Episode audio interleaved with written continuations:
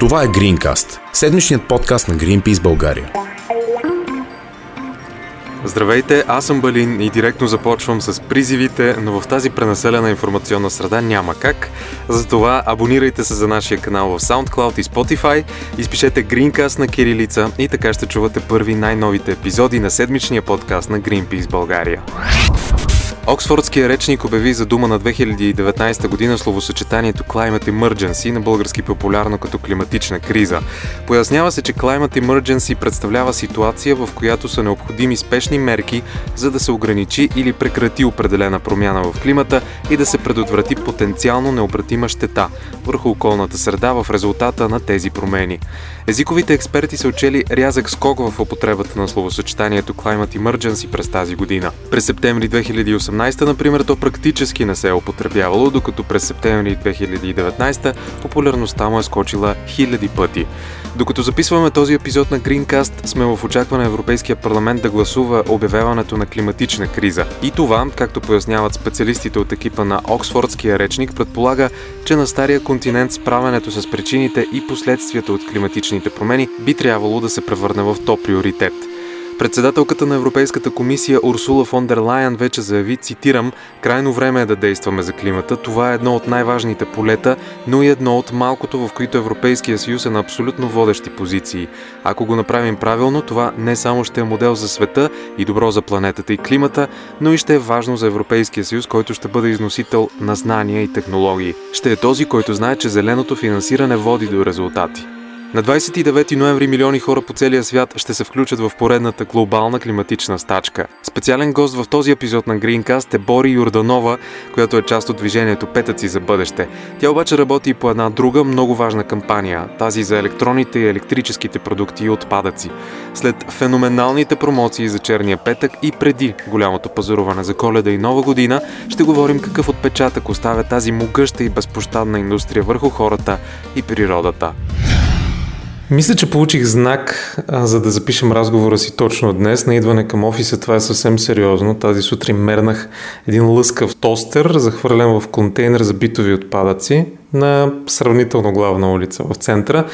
И точно теб реших да питам какво нередно има в тази история че произвеждаме златни тостери, като за начало. Златни в смисъл като стойност, колко са скъпи или ам, нещо друго? Първия смисъл е позлатени, втория златни в смисъл колко скъпо ни излиза производството на тези уреди. Знаем колко много ресурси се влагат в тях употребата им често не продължава дълго време, а и хората нямат знанията къде да ги изхвърлят по правилен начин, за да бъдат преизползвани техните ресурси. Не стават ли обаче все по-информирани хората? Какви са данните за това?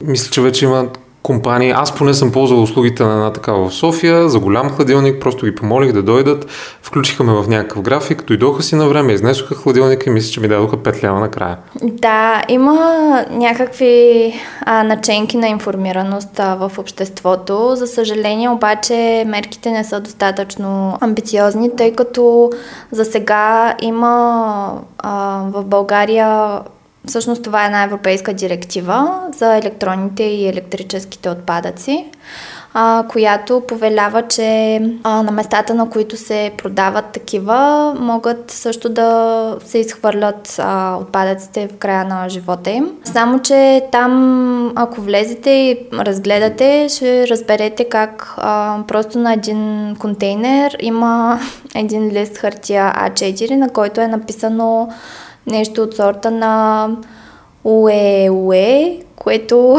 всъщност е абревиатурата на тази директива. А, всъщност много малко хора знаят а, за нея, знаят за какво стои тя и го подминават. Секунда, т.е. да се оглеждаме за контейнери, на които пише УЕ, УЕ и само там да си хвърляме тостерите и всичко останало, разбира се. Защото аз такъв а, контейнер до сега не съм виждал. Ами да, точно така. Или говорете с менеджерите на магазина. Да, всъщност това е един от вариантите. Според мен, ако отидеш в магазин за техника да си купиш нещо ново, можеш да предложиш. Всъщност и това ми се е случило. Ти знаеш ли, че аз сега ще започна да връщам лентата назад за някакви спомени. Тази зима, мисля, че беше февруари, бях на някаква разходка в не чак толкова високата планина и попаднах на един много стар телевизор, само не мога да се сетят цветен или черно-бел, тези, които са с дървени кутии И го взех, примерно беше на, на над 100 км, но бях с кола, беше ми празен а, багажника, но не знаех къде да го оставя. Не ми се звънеше, не ми се чакаше а, в график и просто отидох в един магазин за техника и те го приеха. Малко странно го гледаха, защото той беше леко хванал вече мъх. Все пак беше поседял на влагата в планината, но го взеха и най-вероятно са се погрижили добре за него, но нямам идея какъв е пътя му оттам нататък. Просто попитах може ли да го вземете, те казаха да, заповядайте. Тоест в най-добрия случай те са го как се казва, утилизирали? Да, най-вероятно са го предали за рециклиране на, в предприятия, които се занимават с такава дейност. В България вече има едно-две такива. Често имат отворени, на отворените врати, в които свободно всеки може да предаде за рециклиране електронни и електрически продукти. Какво е ценното ти каза в началото, че има златни тостери. Да, дори да изглежда златни, според мен са по-скоро бъдисани. Дано да не е с токсична боя, разбира се. Но какво е ценното в а, тези електроуреди, в електрическото и в електронното оборудване? За какво те се използват след края на жизнения си цикъл? Какво има в тях? Ами в тези продукти са вложени няколко десетки различни метали. Това са ценни ресурси. А, всъщност изключително много енергия и живи ресурси, като като вода, са вложени в тяхното извличане. Специално за електронните продукти мога да кажа, че тази индустрия става все по-голяма в световен мащаб, което означава, че все повече и все повече ам, ценни метали ще са ни нужни, за да създаваме такива устройства. А в същото време само 15% от устройствата, които вече са произведени, биват рециклирани. Често рециклирането се случва по много неформален начин начин, т.е. представяме си, не си ги представяме, защото това са реални места по света, а, огромни сметища, най-често в глобалния юг, а, и тези сметища са с размерите на малки градове, в които реално препитанието на хората, които живеят в тях е да извличат по абсолютно небезопасен начин тези ценни метали. По този начин се, да, се издържат. Това води за, със себе си много жестоки болести, понеже има не само метали, но и химикали, опасни за здравето на човека, на почвата, на, на животните. Да, затова е изключително важно в момента да обърнем сериозно внимание на този специален вид отпадъци, които обществата генерират. Заговорихме за края на живота на електрическото и електронното оборудване. Има ли обаче проблеми в поточния цикъл, докато се произвеждат тези неща? И какви са тези проблеми? Има ли проблеми с а, свръхпроизводство, с използване на редки метали и особени начини за тяхното добиване, с лоши условия на труд? Кой е най-големият от всички тези проблеми? Тези проблеми засягат различни групи хора, за които смятам, че този проблем е най-голям за тях. Можем да говорим за минните дейности, които отново се случват а, на юг. Там става въпрос за доста уязвими общности. Районите, в които най-често се случва минната дейност, предимно с земеделски характер – и в тези общности хората често нямат а, потребност от това да, да използват новите технологии. Тоест, те са създадени с цел да бъдат изпратени в а, едни съвсем различни култури, съвсем различни общества. А, с обещанието, че економическото развитие ще се случи в тези земеделски общности а, но това, което реално те получават е най-често просто замърсени почви, замърсени води, загуба на а, препитанията си, а, разрушени общности. Често мината се превръща като епицентър на всичко случващо се в района и всякакви други дейности биват а, разглеждани през призмата на това колко добив а, има, колко печалба се трупа за минната компания. А, нали, мината е началото на една верига на доставки на електронните продукти. А, в следващите стъпки при а, производството и изглобяването на електронни продукти. Вече се местим в а, производствените фабрики, които отново се намират в страни с ниски а, стандарти на, на работа и защита на работниците като например Южна Корея или Китай. Там имаме основно гигантски компании, които се опитват да забързат работния процес, за да достигнат една определена квота електронни продукти, които да предлагат на пазара. Често това се случва с цената отново на буквално на живота на работниците, които заболяват от същите тези химикали, за които говорихме по-рано, просто защото няма достатъчно защита в процеса на боравенето с тях. Работниците допълнително са подложени на извънредно работно време, което не им се заплаща. Нямат достатъчно здравни защитни механизми. Не се отчитат като трудови рискове всички тези дейности, с които се занимават. Всички знаем, че има производствени цехове, в които има високи нива на самоубийства. И това не са изключения в тази индустрия. Има и такива разследвания. Човек лесно може да достигне дори в YouTube до видеоматериали, които показват работния процес. Примерно човек под прикритие, работник, може да види за каква експлуатация а, става дума в някои цехове. Предполагам, не навсякъде е така. Може би има компании, може би те са малко. А може би основният проблем е свръхпроизводството и когато имаш нужда от милиони, милиони бройки в много кратък срок от време, примерно мобилни телефони, ти наистина трябва да изцедиш до максимум а, силите на, на своите работници и да ги подложиш на нечовешко отношение. Ами да, това е така. Също е важно да се знае, че само 1% от стоиността на един телефон отива за заплати на работниците а другите 99%, а, голяма част от тях са просто печалби за корпорацията. Да поговорим сега за решенията. Как може да се промени всичко това? Как могат а, фабриките да третират по-добре своите работници? Как могат потребителите да се опитат да променят тази порочна практика и този магиосен кръг на свръхпроизводство на нови и нови модели, на желанието да искаме да имаме последния модел, на намаленията, които понякога са фалшиви, но ни подмамват да си купим поредната джаджа. Тоест, трябва да настъпят промени на много различни нива. Откъде да започнем обаче? Какво предлагаш? Предлагам да започнем от там да пожелаем да разберем повече за това, което се крие зад екрана, за реалността, как тези устройства са достигнали в нашите ръце. Това е естествената първа стъпка, но това само по себе си не представлява реална промяна. Трябва да използваме също и покупателната си способност, за да влияем на тази индустрия.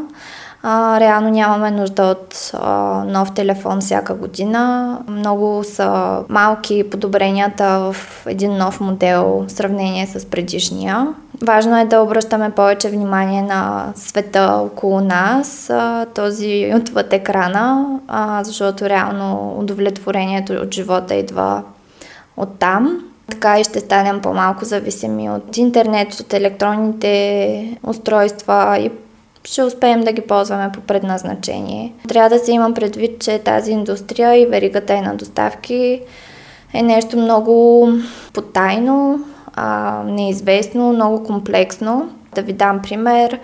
Изключително трудно е да се каже, че златото, което е вложено в определения телефон, който имаме, е дошло от ето тази мина, т.е. в веригата на доставки се губят дирите на потока на ресурсите.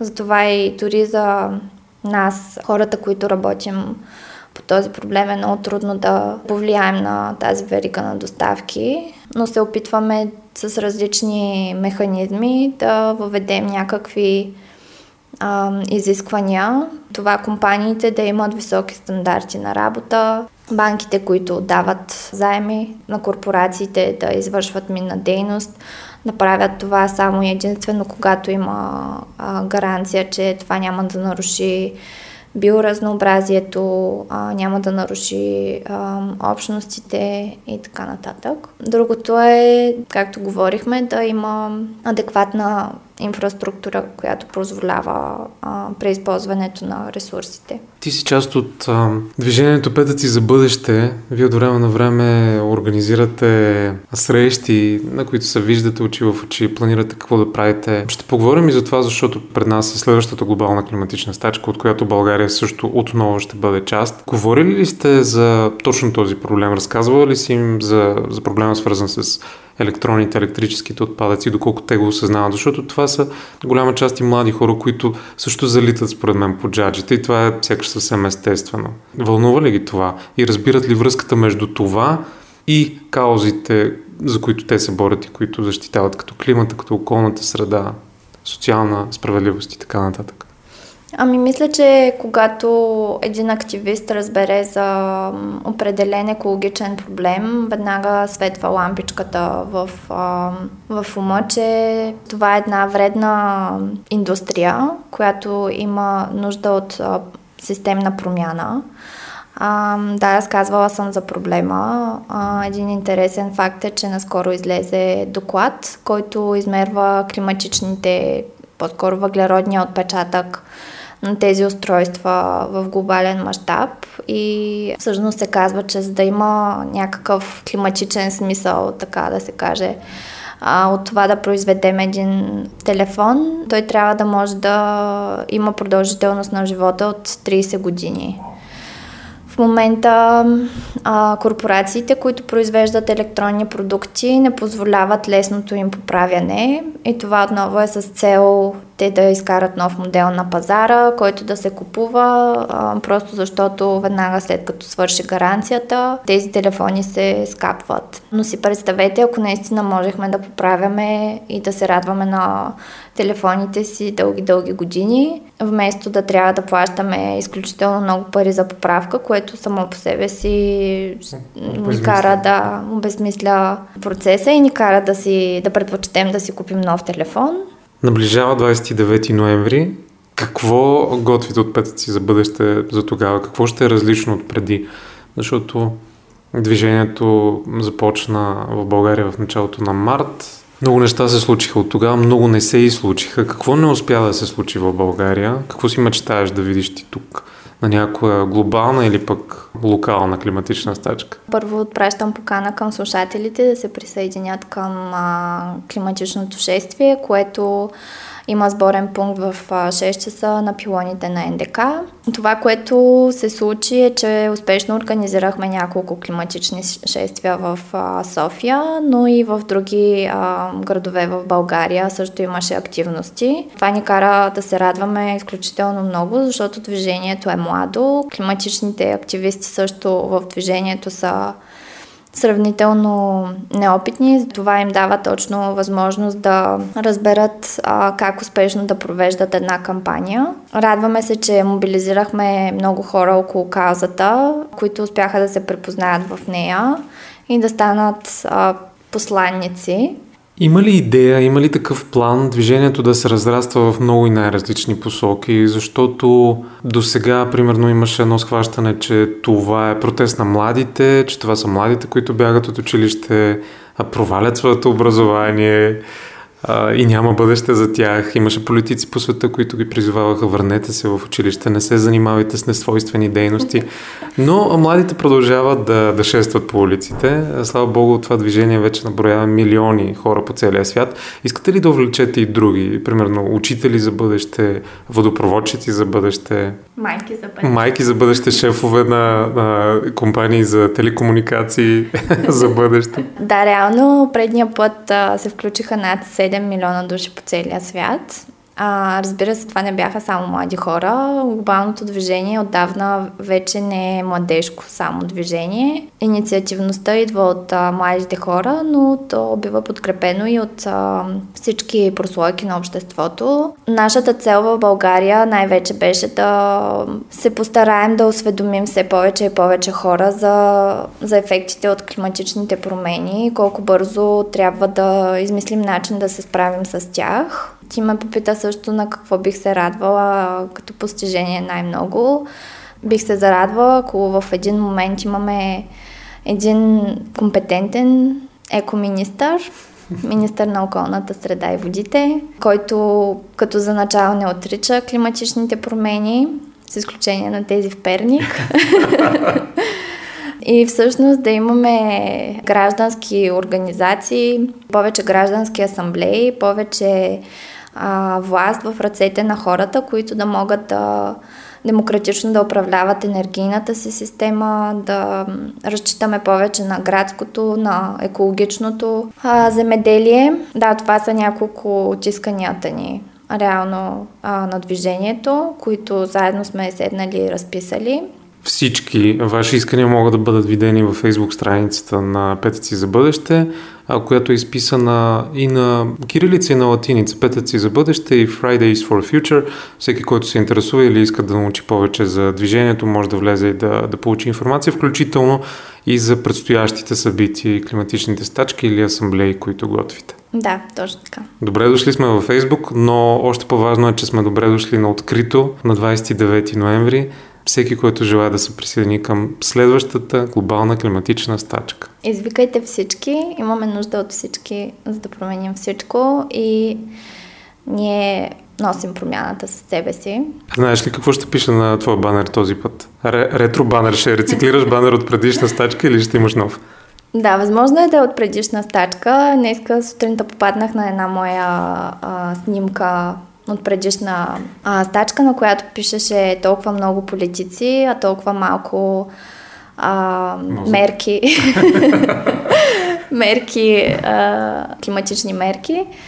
И всъщност това също се отнася и до изказванията на много възрастни хора, на много политици, които призоваваха младежите да се върнат на училище. Но реално, ако хората, които а, отправяха този призив, бяха внимавали повече в училище, нямаше да имаме нужда сега от младежко движение. Всичко щеше да е наред и нямаше да се налага да спасяваме света. Може би да. Може би ако имаше адекватно образование, което ни информира за климатичните промени, за происхода им, който е вкоренен в човешката економическа дейност и се взимаха спешни мерки, които отговарят на важността на, на, на проблема, на случващото се в момента. Нямаше да имаме нужда от това децата да излизат от училище и да правят този залог за бъдещето си.